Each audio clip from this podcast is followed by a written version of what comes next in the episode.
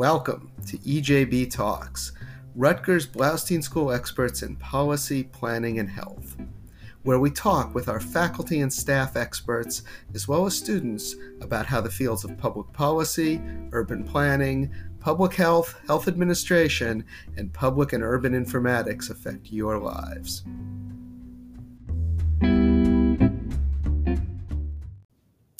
Welcome to season three of EJB Talks. I'm Stuart Shapiro, the Associate Dean of the Faculty at the Bloustein School, and the purpose of this podcast is to talk with my colleagues and our alumni about policy, planning, and health, the interaction between these issues, and how they affect people in New Jersey, the United States, and the world. We're going to start this season by looking forward. While we're still in the midst of a global pandemic and a recession, many of my colleagues have been giving much thought to what the world will look like as we emerge from the chaos of the past year. Today, I'm very happy to be talking with my fellow Associate Dean, Clint Andrews, a professor in our nationally ranked urban planning program and also in our new public and urban informatics program. Welcome to the podcast, Clint. Thanks so much, Stu a lot of your recent work has been about smart buildings. Let's start out with sort of a definition here. What are smart buildings, and uh, and and talk a little bit about your work on them. Sure. So, a smart building is just a regular building, first of all, but it does have extra sensors and information and communication technologies embedded in it that are that help to manage comfort levels for people inside the building and their security and to make the systems operate more efficiently. And so it's the kind of thing that you see in both new buildings and in retrofits and, you know, commercial buildings, offices, and so forth, and also at home. And most of us are familiar with Alexa and Siri and Google, and, and those are uh, good analogies for what a smart building might do. You end up creating kind of an ecosystem of electronic services that feed through this central brain. So you'd be able to talk to your furnace or to your refrigerator the way you talk to, and I'm hesitant to say Alexa's name too loudly, or else she'll respond here. Uh, but you could talk to the to the other parts of your uh, your building as well. Uh, that's uh, possible, although that's not the main focus of uh, okay. most smart building technologies. It's much more about the different pieces of equipment talking amongst themselves about you. All right, I'm going to put the alarming aspect of that aside for the moment. Um, let, us talk though about sort of what need this fills. Um, what's making these uh, these smart buildings um, more desirable or or even necessary? Part of it is uh, realizing that we are using a variety of resources in a kind of a profligate manner. And so there's a real efficiency drive at the heart of the smart building movement that wants us to use energy more efficiently because if we don't, then the um, fossil fuels get burned and uh, increase the rate of global warming. So de- that's definitely part of it. Another part is uh, that security has become a serious issue for many uh, for many uh, enterprises. It's actually less of an issue at home for most people than it is in uh, commercial and institutional buildings, as uh, just a couple of days ago the U.S. Capitol experienced.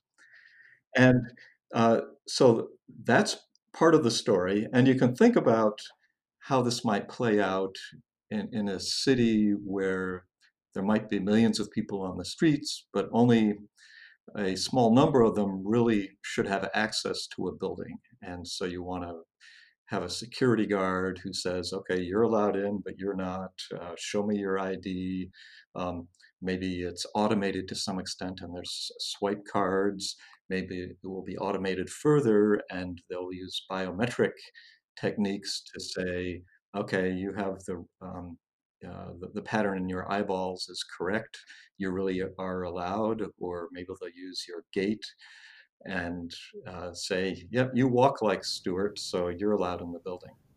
Huh. Oh wow, fascinating. So we think sort of office buildings. We might see these more in sort of the uh, the commercial sector than the residential sector, um, at least sooner.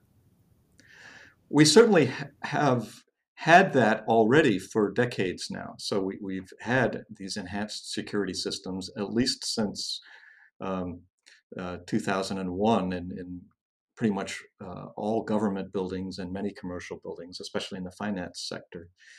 Um, but we have had, even for an even longer period, uh, uh, control systems that try to maintain, let's say, thermal comfort, you know, to make sure you're not too hot or cold in, in your building. And sometimes it's as simple as the old Honeywell thermostat on your wall, that kind of circular thing that you can either turn it up or down, and that's it or much, much more elaborate systems that um, we see in uh, office buildings and in, um, uh, let's say, wet labs and places like that, where they are really paying attention to all sorts of cues. You know, what's the carbon dioxide level inside?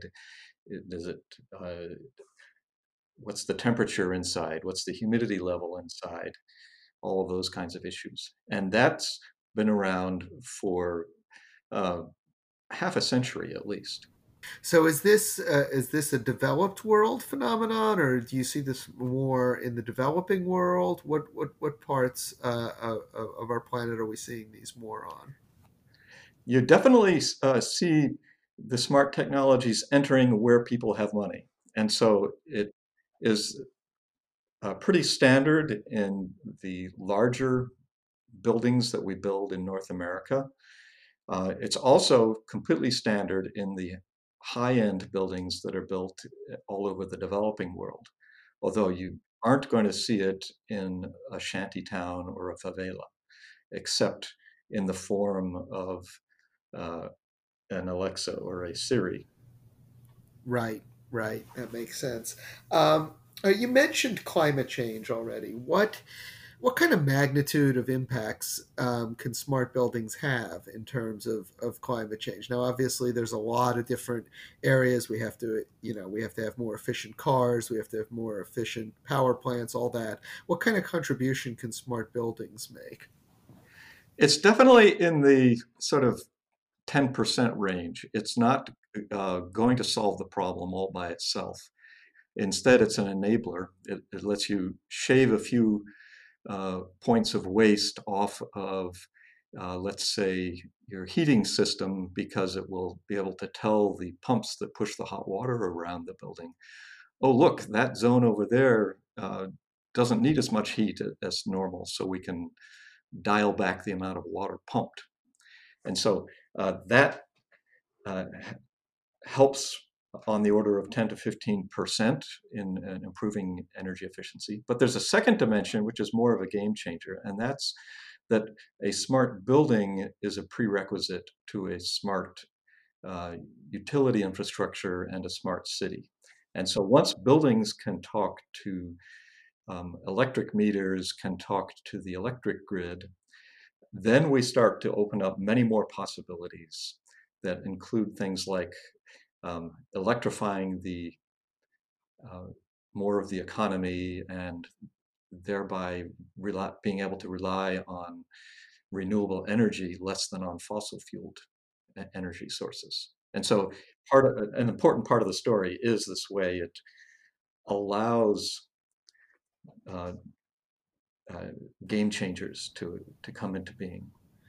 So, you know, I'm a policy person. Um, I'm going to ask Are we seeing mandates for these buildings? Are we seeing incentives for these buildings? How, what role can government and the public sector play in encouraging the kind of networked gains that you're talking about there? They, there's this, an important distinction here between the roles they can play and the roles they are typically playing. uh-huh.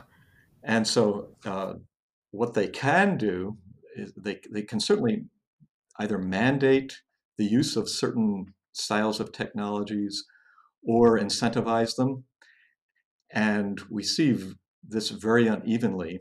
If you look at the state level, which is where an awful lot of uh, energy policy takes place in the United States, you'll see a state like Colorado encouraging smart metering infrastructure, which is kind of a gateway technology for smart buildings.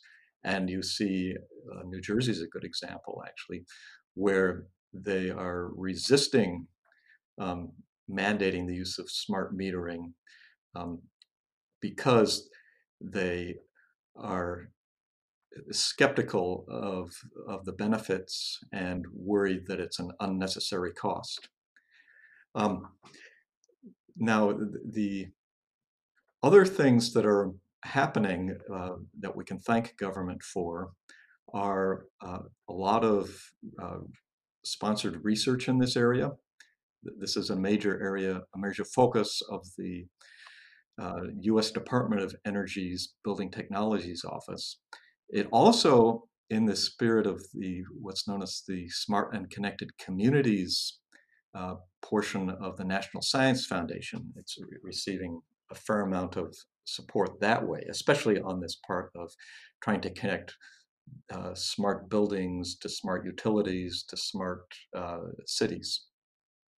And then uh, the final thing I'll mention is standards. None of this stuff works very well unless there's some agreement on standards that allow a true ecosystem of devices to be able to talk with one another. Gotcha. And do those standards come from the public sector, or does the private sector, like they do with ISO or, or other programs, develop them on their own? Typically, the private sector develops them on their own. So there will be an, like the IEEE standard for uh, that allows us to have Wi-Fi and to have Wi-Fi that works all over the world. Um, but then those standards that are developed by IEEE or ISO or one of the other um, entities then get recognized in uh, official documents like building codes and legislation, where uh, it's common to refer to, let's say, ASHRAE standard 90.1 as uh, the level at which buildings should perform if they're going to um, uh, be legal in this country. I see. Great. Well, I, I want to sort of wrap up uh, with a couple questions connecting uh, all of this to our current moment. Um, this podcast started in the wake of the COVID nineteen pandemic, um, and and now as you know things are very dark, but hopefully there, there's an end sometime in 2021. How has uh, the experience of the past year affected urban planning in general, and uh, and building trends in in particular? I think it, uh, the COVID experience, especially, has really uh, led us to question some very fundamental assumptions about what's the role of the built environment and does it really make sense to do all these behaviors that have become kind of ingrained, like should there be a daily commute? Um, uh, do we should we work in different places than we live? That certainly wasn't common uh, a few hundred years ago, but it became common uh, enabled by the automobile, among others. And so we are revisiting that. In a way, uh, urban planning reacts to uh, what people do rather than leading. And so part of it is going to depend on many uh, individual decisions by uh, corporate leaders or uh, or people on the job deciding when to go back or um, uh, how many days a week to do the telecommute. And um, so, so that's one one way in which uh, things are changing. We're basically having discussions we haven't had in probably 100 years. And that's exciting. It opens up lots of potential. It's also terrifying, of course, especially if you have any money invested in real estate. Right, right. Yeah, no, it is. I mean, my perception is that there is, you know, this is a field of study that's going to be be decades long now in terms of how what's going on right now is uh, what's gone on since since March of 2020 affects a wide variety of fields, transportation, et cetera. And I think you've hit on a big one: the working at home. I mean, I don't think a lot of people are going back to work full time, and that is going to affect the built environment. It absolutely is. Although I have to tell you, uh, this is one of these areas where different segments of our population have different experiences, and you and I will not have to go back until um, our, our students finally demand to see us face to face to prove that we're real.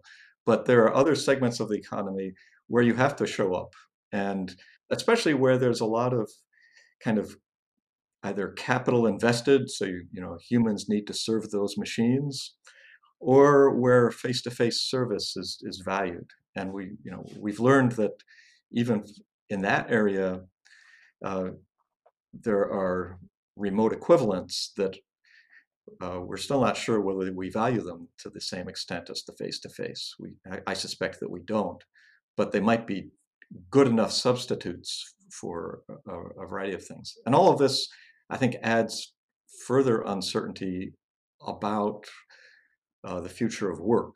And the, certainly the future of the built environment is going to echo the future of work. Right. And, you know, as we dig our way out of this economic uh, situation, recession that we're in, uh, how we dig ourselves out is uh, is going to play a significant role in and be affected by all of all of these things as well. Um, so it, it does all tie together there any any final thoughts on, on what our audience should know about the, the future of building, smart building, and and uh, and the urban environment? Uh, just a, a, couple of thoughts that this is an area where there are several dynamics at play, and all of them are important. One is a demographic dynamic, an aging population, fewer children, continued migration. Um, uh, uh, continued uh, both uh, presence of very, very wealthy people and very, very poor people. So that's continues to be part of the background. The second thing that is always going to be there is the technology dynamic. We are going to continue innovating in this space. And uh, a lot of it is going to affect uh, what cities look like, but it's also going to affect us as individuals. Even uh, there's a scary word that's been popular out in Silicon Valley, transhumanism. Uh, and in, in, crude, in a crude sense, it sort of says, well, you used to have to work at an office with a filing cabinet and a desk, and then we figured out how to put all that onto a computer, and then we figured out how to put all of that onto our mobile phone that sits in our pocket, and in another another decade at a max, we're going to figure out how to have that be a nice little dangly earring or a, nice little subdermal implant. And our, our, we're going to carry our office around um, just under our skin. And that is going to further change both the human experience and what we need from our built environment. And so, at all these levels, from the demographic to the very intimate, uh, change is coming. Wow. Well, we wanted to start this season sort of talking about the future, and I think uh, I think uh, you've helped us uh, do that in a, in a very profound way. Uh, thanks a lot for coming on, Clint. I've enjoyed it. Uh, also, a big thank you to our production team, Amy Cobb and Karen Olson. Um, we'll be back next week with another talk from another expert from the Bloustein School. Until then, stay safe.